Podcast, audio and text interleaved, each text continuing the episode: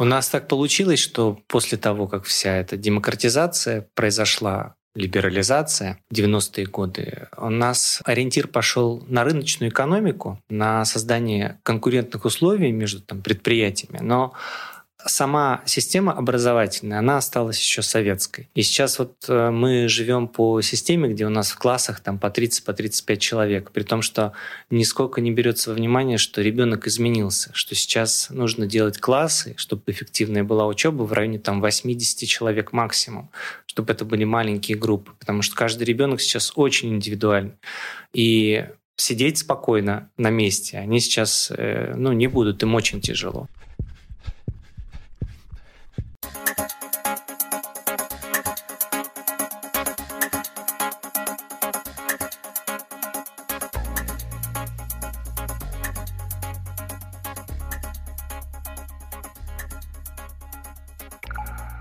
Это подкаст «Гибкий ЗОЖ». У нас в самом разгаре третий сезон. Ну как в самом разгаре? Второй выпуск. Две недели назад э, мы с Костей Воронцовым, который сейчас вместе со мной. Э, Кость, привет. Привет, Антон. Константин Воронцов – это тренер по легкой атлетике, наш постоянный эксперт. Э, очень много выпусков с его участием было записано в первом и во втором сезоне. Но это я напоминаю тем, кто не так давно присоединился к нашему подкасту. Не забывайте также подписываться на наш телеграм-канал.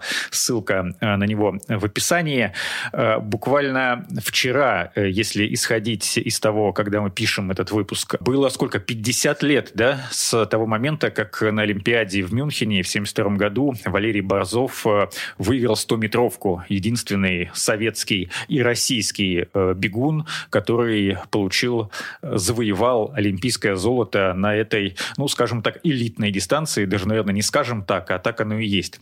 И с тех пор у нас как-то все грустно, да, с официальными результатами, потому что бег массовый, он просто супер популярен в нашей стране, в России. Ты, наверное, лучше меня это знаешь, потому что у тебя огромное количество учеников, которые приходят к тебе на тренировки, но я сам тоже бегая вижу довольно много, скажем так, моих коллег, которые выходят на пробежку примерно в то же время, э, что и я. Хотя сейчас к зиме дело уже ближется, да, э, пока в сентябре еще более или менее неплохо, плохо все с погодными условиями, но вот летом очень часто и очень много э, людей, все мы встречаем на пробежках. Это и, кстати, очень большое количество стартов на разные дистанции, марафоны, и полумарафоны летом и осенью проводятся, но это все массовый спорт. Конечно, в марафонах принимают участие и профессиональные спортсмены, но их гораздо меньше, чем тех, кто занимается спортом для себя. Ну и вот с помощью участия в разных стартах Э, проверяет э, свою, э, так сказать, подготовку. Ну, а вот что касается, ну, вообще в легкой атлетике с профессиональной точки зрения у нас все плохо, потому что там допинговые скандалы уже несколько лет, наверное, не знаю, лет, ну, почти 10 лет, да, как наши спортсмены отстранены от участия в чемпионатах мира, в гран-при, там, суперлиги, всевозможные проводятся в Олимпиадах, тоже ограниченное количество участников, в том числе вот в прошлом году на Олимпиаде в Токио Э, там, по-моему, бегунов наших вообще не было. Э, в том числе и бегунов с барьерами, и, ну, в общем, в разных беговых дисциплинах. Ну, в заднице находится, да, бег э, с точки зрения того, как мало на, ну как мало наград. У нас ноль наград практически. Вот если посмотреть за последнее время, я когда готовился к этой записи, смотри, 96-й год э, на Олимпиаде в Атланте. Э, Светлана Мастеркова выиграла золото на 800 и полторы тысячи метров. Через 4 года в Сиднее Ирина Привалова золото на 400 метров с барьерами. Юрий Барзаковский в Афинах в 2004 году 800 э, метров выиграл. Гульнара Самитова-Галкина 3 тысячи метров стипл-чес – это бег с препятствиями. Золото на Олимпиаде в Пекине в 2008 году. И э, в Лондоне две наших спортсменки, Наталья Артюх 400 метров с барьерами выиграла золото, и Мария Савинова 800 метров. И это я беру только индивидуальные забеги. Были еще несколько золотых медалей в эстафетах, но я их в этой статистике не учитывал. Ну и вот получается раз, два, три, четыре, пять, шесть спортсменов, э, из которых пять девушек и Юрий Барзаковский один мужчина выиграл. Ну, если брать, я еще э, минутка статистики продолжается, да, это занимательная рубрика. Вот если брать все чемпионаты мира, в 83 году первый чемпионат мира по легкой атлетике состоялся, у России только одна, э, я брал э, только, ну, скажем так, элитные дистанции 100-200 метров и марафон. Э, в этих дистанциях только одна золотая награда Анастасия Капачинская в 2003 году на чемпионате мира в Сен-Дени, ну, в Париже, грубо говоря, он тогда проходил. Все остальное – это США, Ямайка, ну, это, э, если говорить про 100 и 200 метров, э, Кения, Эфиопия, это марафоны. Вот на твой взгляд, ты профессионал, ты тренер. Почему у нас такая, э, мягко говоря, неутешительная ситуация складывается в беге на высшем уровне?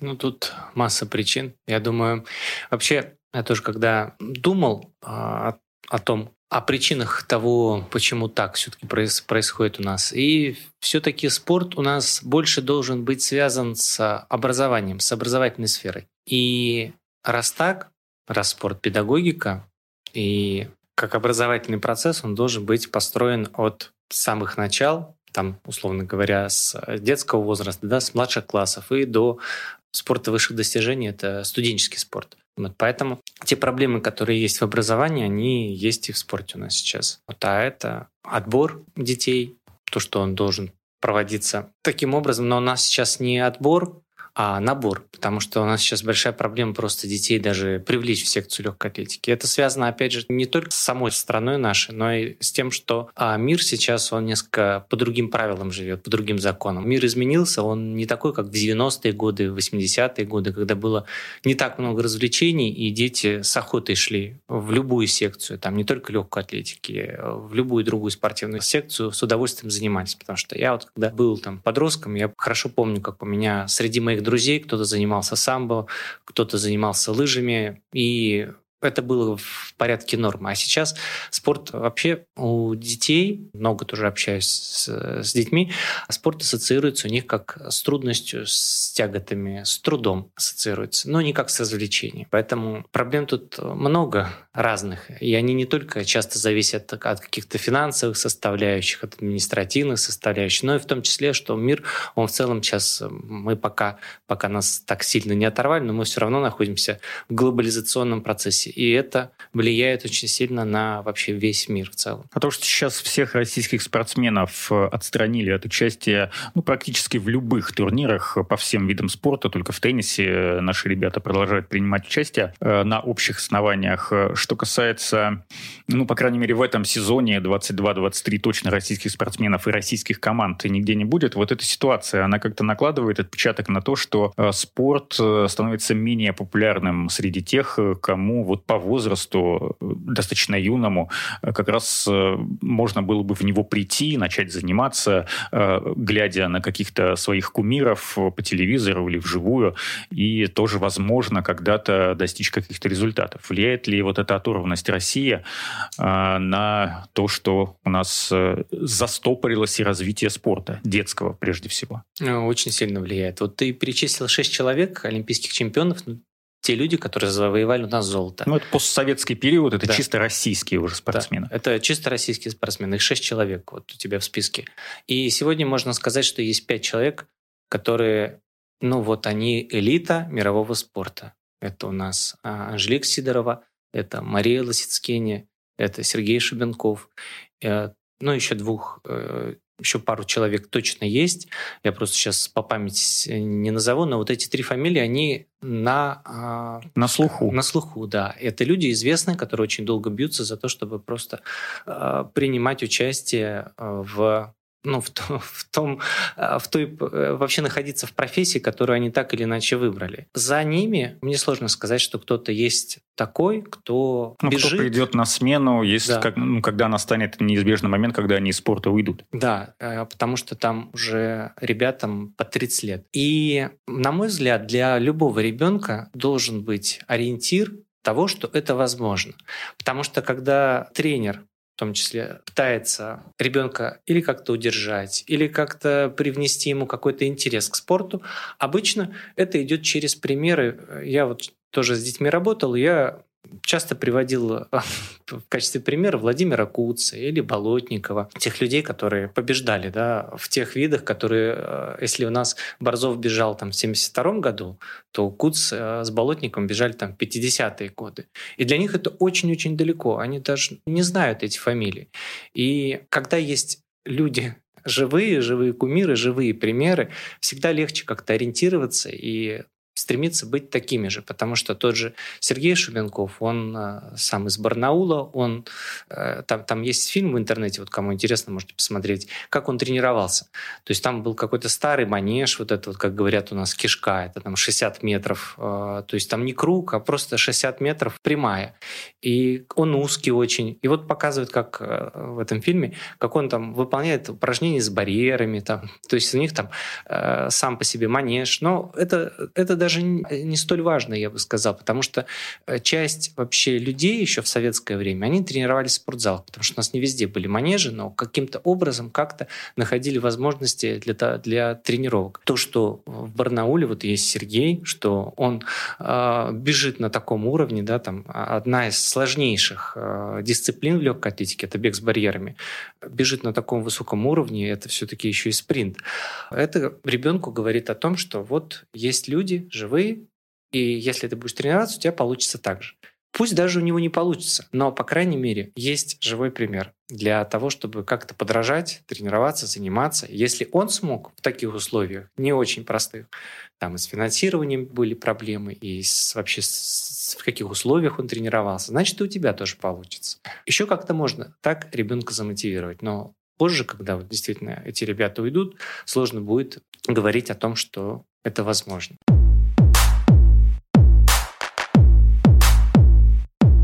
Ну, что касается бега на 100 и 200 метров, как у мужчин, так и у женщин, э, тут с большим отрывом лидируют США и Ямайка. Э, это как и у мужчин США и Ямайка э, на 100, на 200 метров, и у женщин то же самое. У ямайских женщин даже показатель на 200 метров получше, чем у американок. На чемпионатах мира 5 раз выигрывали ямайки и 4 раза американки. В остальных всех случаях, которых я перечислил, там США лидируют, но не везде с большим отрывом. Вот э, и к чемпионату мира по легкой атлетике, как я уже говорил, проводится с 83 года. Это у меня статистика исключительно по чемпионатам мира. Вначале я наших спортсменов 6 человек назвал, которые выигрывали золотые олимпийские медали в беговых дисциплинах э, э, в российский уже период. Вот почему у, в Америке и в Ямайке на таком уровне бегуны остаются в течение нескольких десятилетий? Уже сколько лет прошло, а американцы, ямайцы, ну, и американки, и ямайка, как мужчины, так и женщины, все равно вот у них смена поколений происходит, но все равно эти страны остаются лидерами мирового бега, я бы даже так сказал. Ну, по Ямайке мне сложно сказать. А, я, честно, не, не смотрел, не изучал этот вопрос. А по Америке там у них очень развита система клубов спортивных и студенческий спорт. Молодой человек, да, талантливый человек, это нужно быть уже в районе там, ну, 18-17 лет, а, бежать по нашей разрядной сетки на уровне там, кандидатов в мастера спорта. Они привлекают в свои университеты людей, которые уже бегут, выступают на этом уровне, то есть являются призерами или даже чемпионами в своих странах или просто ну, занимают призовые места. Там, если там в кроссовых дисциплинах, то там до седьмого места обычно считается, если попал а, в, в число лучших. Привлекают к себе этих талантливых студентов, дают им спортивную стипендию, плюс они там могут бесплатно обучаться, тренироваться. И часто даже, я читал про девушек, которые у нас уезжали да, в Америку, они тренируются там таким образом, что нет никаких препятствий для того, чтобы ну, они занимались. А у нас чаще всего, сейчас особенно в вузах, если студент учится талантливый, занимается спортом, то, как правило, он должен там ходить на все лекции. То есть он должен все посещать, все вовремя сдавать и все такое. Но при высоких нагрузках это очень а, сложно сделать. Поэтому наши студенты обычно идут в спортивные вузы, где их поймут, поймут и простят, что они очень много времени э, уделяют тренировкам. А там, э, что в Европе, что в Америке, есть такая, как система по часам. То есть он, он должен проходить на лекции, набрать определенное количество часов, и это ему потом идет как зачет, что он курс некий прослушал. У нас же такой системы нет. У нас, как правило, ведет один преподаватель, и все, ты к нему должен ходить. Если вдруг у тебя отношения с преподавателем не заладились, то мы все знаем, что потом могут быть на экзамене проблемы. Вот. А если он, а, спортсмен, там, на сборы должен уехать в октябре, октябрь, ноябрь месяц на сборах пробыть, потом приехать на зимний соревновательный период, выступить на соревнованиях, потом ему опять нужно в марте снова на сборы поехать на месяц, на два, он опять не учится.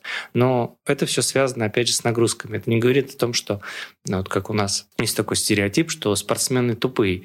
Нет, э, наоборот, не тупые. Это очень дисциплинированные люди, которые могут при большой занятости своей еще и учиться. И учиться причем прилично. Вот поэтому основная причина в том, что в Америке есть система, при которой человек, поступая в университет, а он уже взрослый, ему можно давать достаточно высокую нагрузку, и при этом у него достаточно высокая квалификация для того, чтобы дальше прогрессировать и после этого оставаться еще в спорте, потому что там есть возможность, э, если ты побеждаешь, если на студенческих соревнованиях, а потом уже и во взрослом возрасте, побеждаешь, то тебе э, либо какой-то спонсорский контракт у тебя заключен э, с какой-либо фирмой, да, производителем обуви или там вообще спортивных товаров, рекламные какие-то контракты, но еще и плюс достаточно высокие призовые. У нас, например, на прошедшем чемпионате России а, за победу давали там в районе 50 тысяч рублей.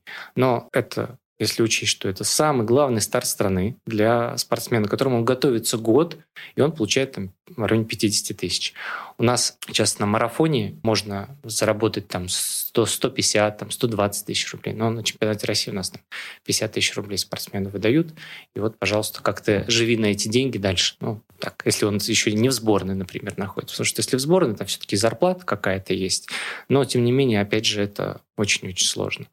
Ты представляешь, сколько он за этот год денег потратил на аренду помещения, на деньги тренеру, который тоже нужно платить, делиться там. Ну, не знаю, как правило, есть у спортсменов, которые именно вот так вот выступают, готовятся к какому-то соревнованию, где есть призовые, они их выигрывают, ну, и там делят с тренером, со своей командой, если она есть. Понятно, что если ты какой-то супер-мега-теннисист, там, типа Новака Джоковича или Рафаэля Надали, тут проблем никаких нет. Там призовые на турнирах на Большого Шлема, на каких-нибудь мастерсах, они очень хорошие, да и, что если говорить про легкую атлетику, э, на каком-нибудь гран-при, Золотая лига, там тоже достаточно хорошие деньги дают не только за первое место, но если ты в тройку попадешь, то, в принципе, норм. А тебе, тебе будет и твоему тренеру э, тоже будет неплохо. В шахматах точно такая же ситуация. То есть, э, если мы говорим про Яна Непомнящего или Магнуса Карлсона, это же не один человек. У него есть целая команда, которая с ним ездит по разным турнирам. У него есть тренер свой, психолог, кто угодно, массажист даже, в том числе тренер по какой-то физподготовке, потому что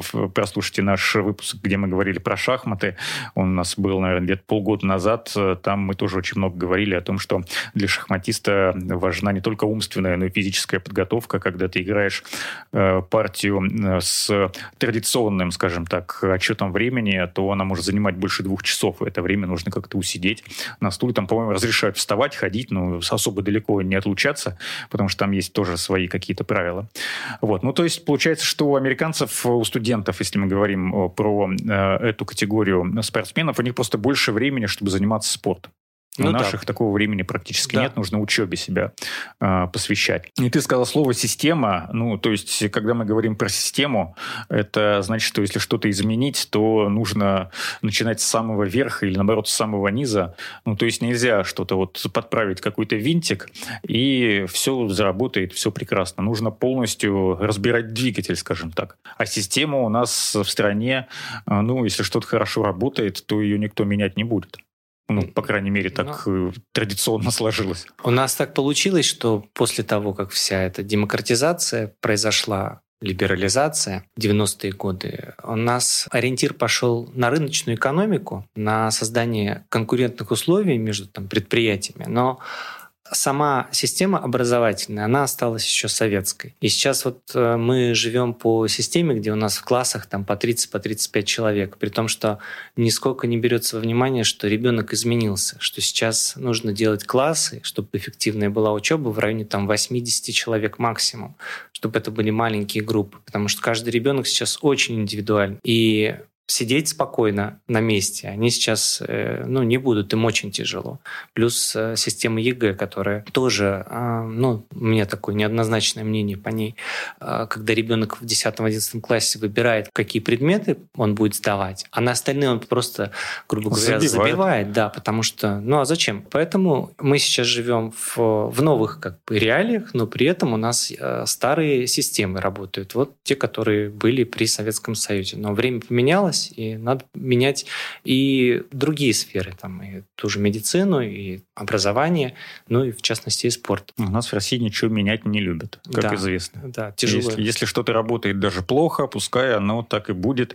Ну, как-то же раньше справлялись, ну и сейчас справятся. Но на самом деле это не так.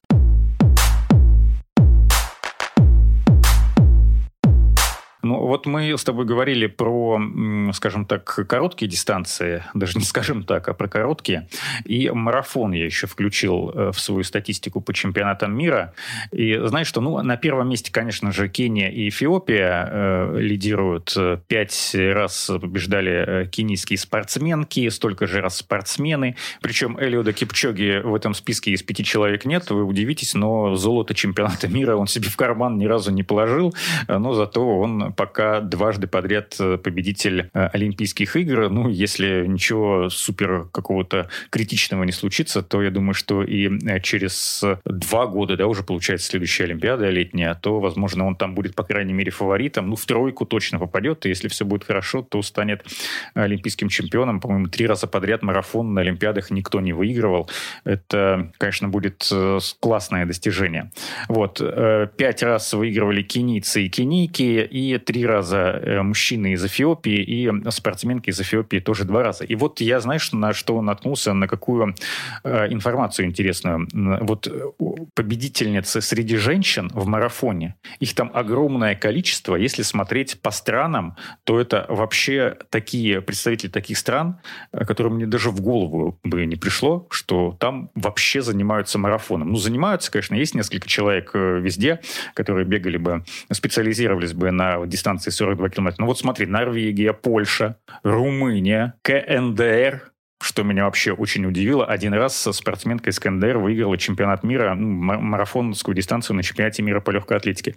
Бахрейн, ну, Китай, не знаю, там, наверное, такое большое количество спортсменов, что какой-нибудь талант в любой дисциплине найдется и один раз выстрелит. Вот я с чем это, по-твоему, может быть связано? И почему в России не появилось ни одного человека, хотя у нас тоже большая страна, не самая маленькая по населению в мире, у нас тут же вопрос, да, всегда возникает, почему э, у нас 145, ну, 140 миллионов, грубо говоря, скажем, населения, и мы не можем 11 нормальных, не кривоногих людей набрать в сборную России по футболу.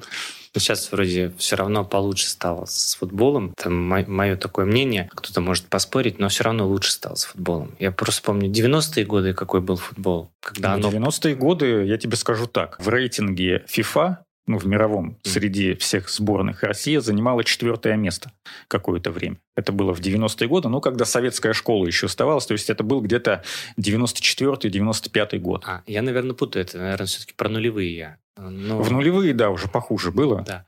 У нас были всплески какие-то вот на чемпионате Европы в 2008 году, когда дошли до полуфинала и там бронзу завоевали, потому что, ну, как бы матча за третье место нет. Если ты проигрываешь в полуфинале, то тебе вот две бронзовые медали. Тогда мы получили сборную Турции. Ну и на чемпионате мира в России тоже все мы помним. Это было классное время, четыре года прошло. Но до сих пор перед глазами стоит эта победа над испанцами, это нога Акинфеева. Да и с хорватами, когда мы проиграли по пенальти в четвертьфинале, тоже там, ну, это была супер игра, на мой взгляд. Мы тогда выложились вот во все всех а, пяти матчах, которые сборная России провела, даже проигранную игру против Уругвая, там она уже ничего не решала, потому что мы обеспечили себе выход из группы, все равно сборная сыграла очень классно. Вот всегда вы проводились, да, чемпионате мира в России, и наши спортсмены бы всегда выкладывались бы перед своими зрителями и показывали бы такие классные результаты. Так вот, возвращаясь к вопросу, почему у нас нет хотя бы одного талантливого суперчеловека, который вот мог бы выиграть марафон или 100-метровку на чемпионате мира по легкой атлетике, ну, когда туда допустят наших спортсменов. Ну, по 100-метровке, думаю, в принципе, та же самая проблема.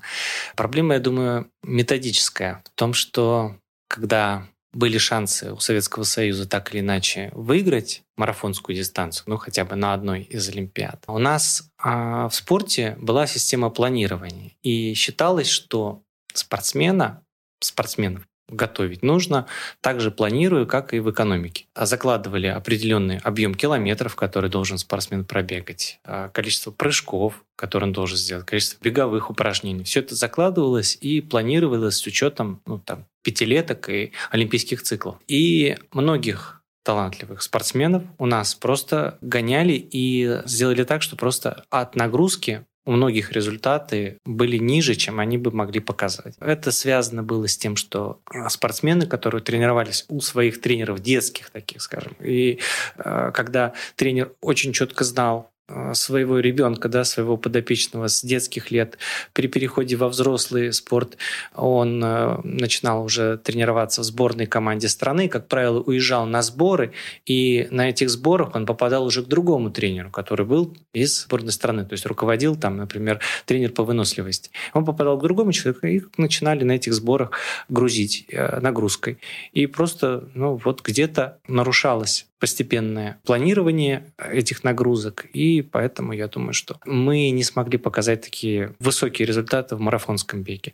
А у этих стран, что Китая там нет или есть? Китай есть, конечно. Ну, у женщин точно, у мужчин, угу. у мужчин нет. Китайцы никогда не выигрывали, но выигрывали австралиец один раз, японец, Уганда, Эритрея, Марокко и испанцы выигрывали вообще три раза. Угу. Это вот они на третьем месте, а даже столько же раз выигрывали испанские мужчины марафон угу. на чемпионатах мира по легкой атлетике, сколько и эфиопы. У них абсолютно одинаковые показатели по, по числу золотых медалей, по крайней мере. Сложно сказать, но я думаю, что все-таки методическое где-то нарушение этого, потому что ребят куча было, много просто ребят, которые бежали там, ну сейчас так по памяти не скажу, но Например, тот же Толстиков Яков, это 80-е, 90-е годы, это в районе 2-12 он там бежал. Но, опять же, результаты были на, на марафонской дистанции ниже. И сейчас, когда выросли эти результаты, то есть э, необходимо, было, э, необходимо менять методику подготовки, потому что что-то же позволяет кенийцам бежать там 2.07, там 2.06 бежать,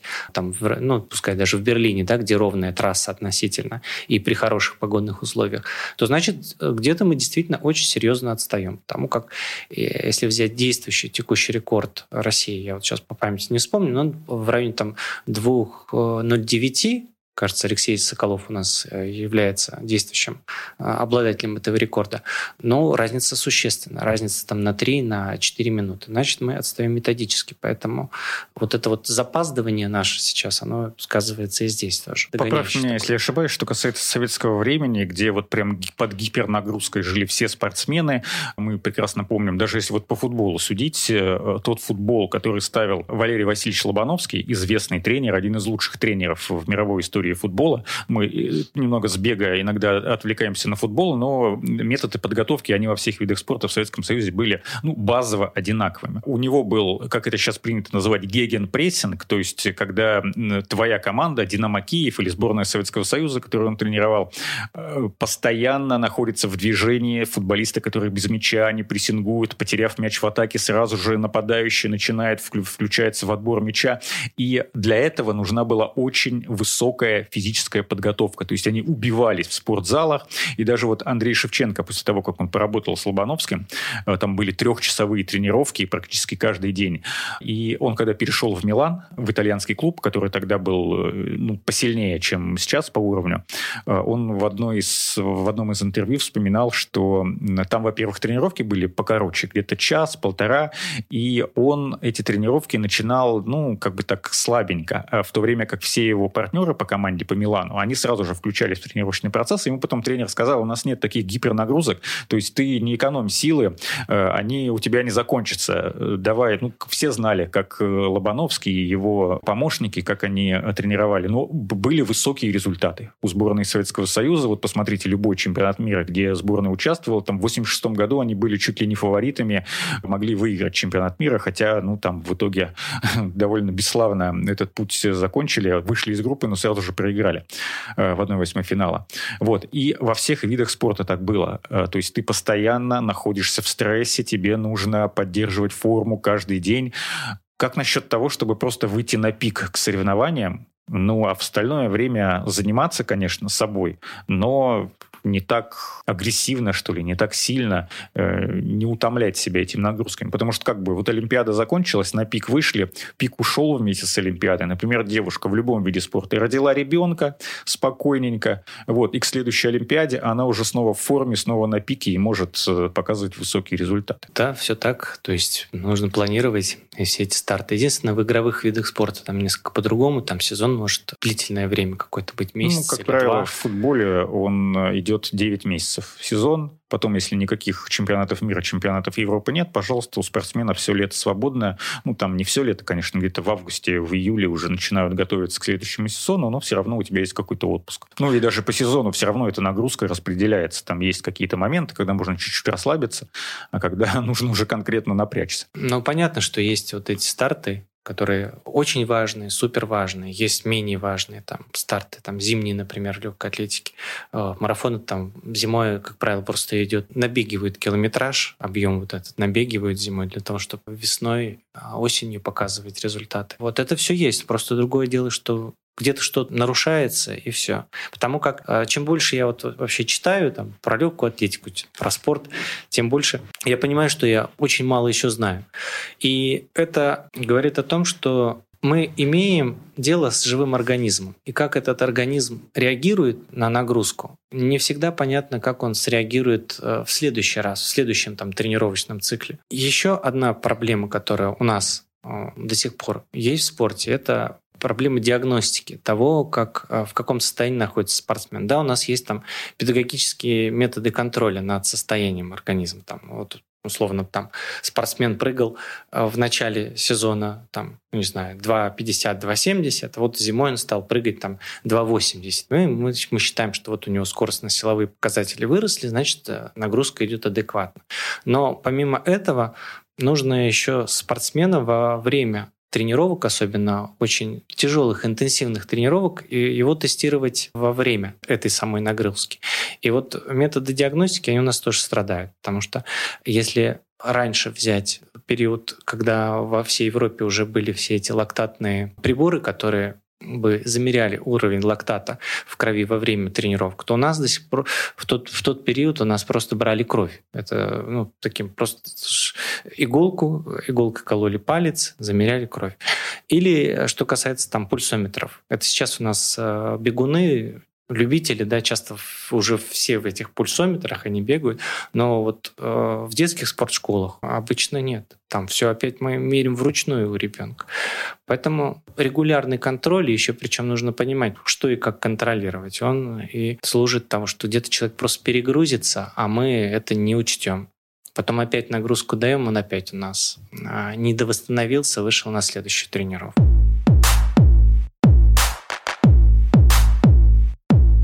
Вот эта популярность э, массового бега у нас в России, которая только набирает обороты, как я считаю. Ну, то есть с каждым годом э, людей, которые начинают заниматься бегом, там, не знаю, где угодно они могут бегать, э, в том числе и послушав наш подкаст, их становится больше. Понятное дело, что кто-то отваливается по разным причинам, но, как мне кажется, большинство все-таки остается, если они правильно э, бегают, в том числе и послушав наш предыдущий э, выпуск, где мы говорили про книгу Мэтта Фиджеральда э, «Бег по правилу 80 на 20», э, про оздоровительный медленный бег, скажем так, то э, таких людей, может быть, будет и больше, кто будет бегать. Но в массовый спорт э, приходит же в разном возрасте. Кто-то может, не знаю, с 10 лет этим заболеть, ну, заболеть в хорошем смысле. Кто-то придет в 40, а кто-то еще позже. То есть здесь никогда не поздно этим заниматься и никогда не рано.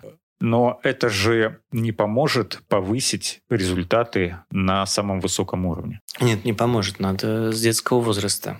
То есть вот как раз в детских спортшколах постепенно-постепенно, потом в студенческие годы и во взрослом периоде это все развивать постепенно. Потому что сначала у нас, по идее, должен быть отбор, а не набор, когда ну, много должно быть желающих. Если этих желающих нет, то нужно стараться набирать этих детей, чтобы потом рано или поздно они все равно нагрузка идет, дети отсеиваются. Вот. Но талантливых детей у нас большое количество. Вот взять, например, начальную школу, там четвертый класс, вот их там 4, 5, а то сейчас и 6. Да понятно, класс. что талантливых детей полно. Как их э, найти? То есть, ну, вот талантливый ребенок сидит за партой. Может быть, он бегун прирожденный и будет бежать 100-метровку быстрее, чем Усейн Болт. Хотя, мне кажется, в ближайшие десятилетия при нашей жизни его рекорды, ну, скорее всего, никто не побьет. Как узнать, что именно он талантливый? Вот он сидит, его родители, может быть, тоже знают, что он талантливый бегун, что он бегает, там чем-то занимается. Он же должен как-то сам себя проявить. А у нас же отбор как происходит? Приходит какой-нибудь мужик прямо на урок и говорит, ребята, я тренер по легкой атлетике. Кто хочет прыгать в длину и бегать. Вот у меня там дюсеше через улицу. Приходите ко мне. Есть желающие? Ну, там кто-нибудь руку поднимет, кто-то, чтобы уроки прогуливать, кто-то еще по какой-то причине. Кто-то потому, что хочет со своим другом заниматься, а на самом деле он вообще не бегун, а может, он шахматист прирожденный. Вот мне кажется, а, этот отбор, как вот в, наши, в мои школьные годы, так и проводился. У нас завтра э, соревнования по прыжкам в длину. Кто хочет принять участие? Ну, там подняли, все, пошли. Главное, чтобы вот от школы был какой-то представитель, а какой он результат покажет, всем на самом деле наплевать. Есть два, два пути. Вот первый путь, это о котором ты рассказал, и второй путь, это когда в связке работает учитель физкультуры и тренер определенные дюша. Там, скажем, тренер по баскетболу, тренер по волейболу, тренер там, не знаю, по теннису. И учитель, видя на уроках ребят, которые проявляют те или иные способности, конкретно может направить ребенка в определенную дюша. И ребенок, э, если попадает к этому тренеру, начинает заниматься, он, соответственно, и покажет. То есть по способности, потому что мы же все разные, и для каждого ребенка должен быть свой вид спорта. Кто-то хорошо плавать сможет, кто-то хорошо бегать, кто-то прыгать, кто-то, не знаю, э, играть в баскетбол, волейбол.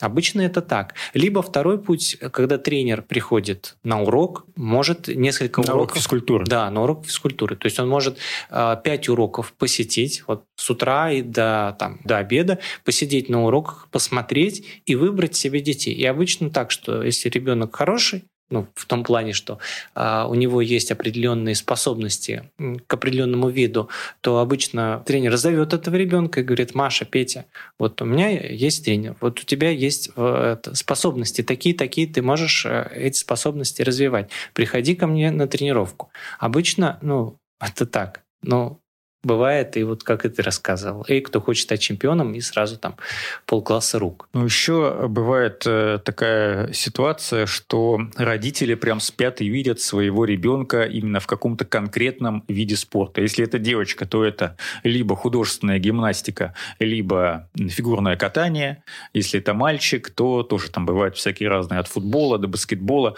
А ребенку это не нужно. Ему это не нравится этим заниматься, но он еще в силу своего возраста потому что он зависим от родителей во всех смыслах, и в финансовом, и в, и в моральном. Э, он не может сказать, мам, пап, идите нафиг, мне не нравится бокс, я хочу заниматься бегом или шахматами. Э, ну, ладно, шахматами, ими тоже можно, там какой-то есть э, более длинный горизонт планирования, ты можешь там и в 15 лет в шахматы начать играть, и, в принципе, у тебя будут все шансы, чтобы, ну, если чемпионом мира не стать, то, по крайней мере, там в топ-20 лучших шахматистов мира войти, набрать там две с половиной тысячи баллов в рейтинге 100%. Но это на самом деле э, для тех, кто не очень разбирается в шахматах, не так уж и много. И э, когда выясняется, что оказывается, там у Машеньки были все шансы стать победительницей на дистанции 100 и 200 метров, и 400, может быть, даже, ну или какой-то другой, неважно.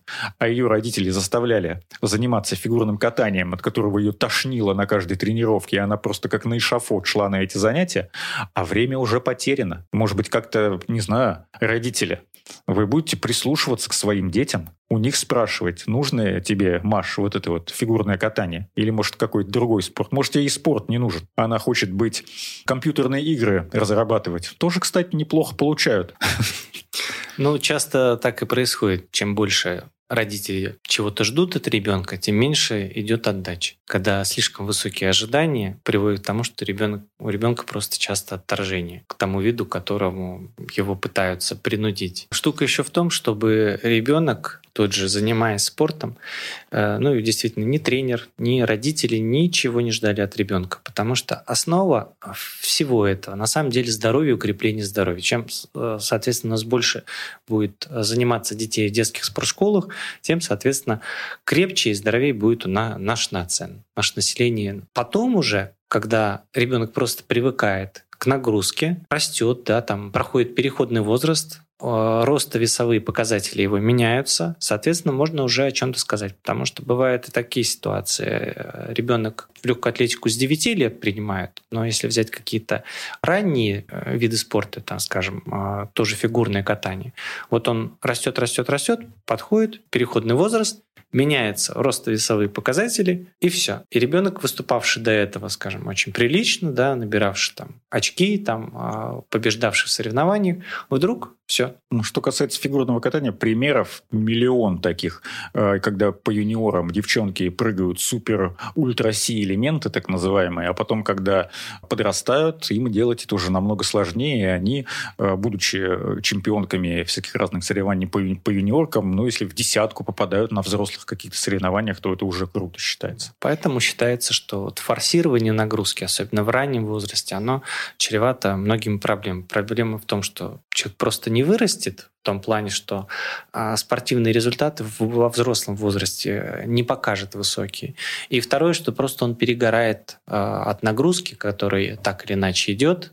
Слезы, вот мы там часто можем где-то на Ютубе найти а, ролики, где девочек-гимнасток просто мучают, где там не спорт, а просто какой-то концлагерь, когда их растягивают, тянут, вот это все через боль проходит, и потом травма на всю жизнь. Ребенка отторжение, и потом сама мама, папа уже не захотят своего ребенка отдавать в ту же художественную, для того, чтобы тут занимался проходил все те же мучения. Ну, какой вывод мы можем с тобой сделать? Ничего не изменить. Как э, наш бег высоких достижений был на крайне низком уровне, э, так он и останется. Нет, я думаю, со временем, ну, то есть самое основное, что не, не, нельзя терять надежду.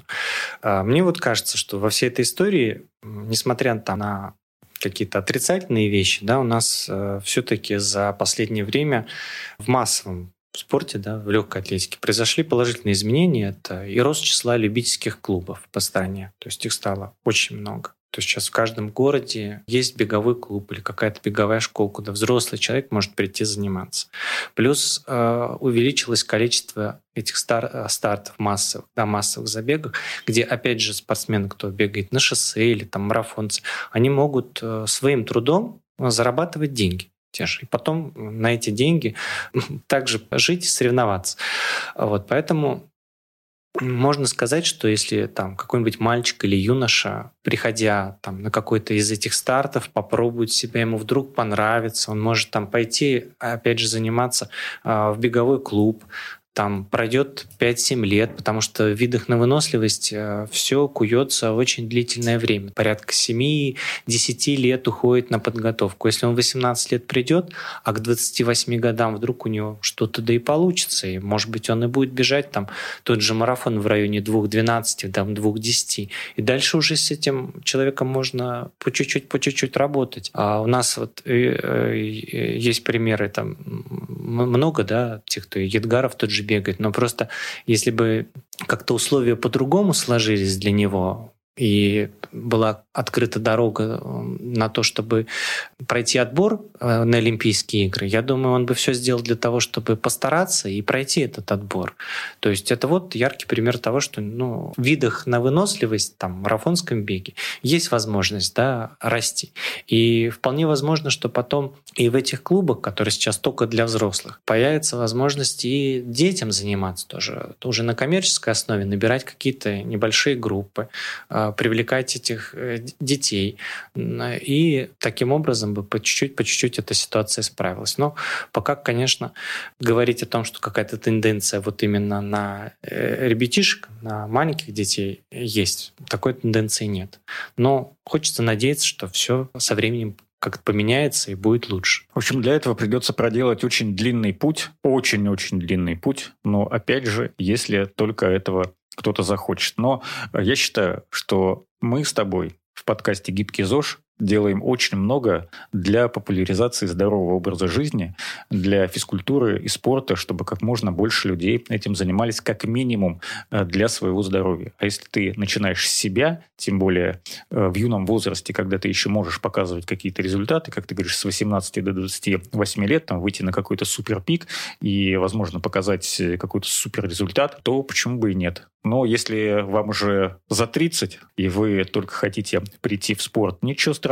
Может быть, каких-то э, результатов вы не добьетесь, никаких мировых рекордов не побьете, но вы, по крайней мере, будете красивыми, здоровыми и гибкими, а это, поверьте мне, намного важнее. Спасибо большое, Костя. Костя Воронцов, э, тренер по легкой атлетике, Антон Хоменко, автор и ведущий подкаста «Гибкий ЗОЖ».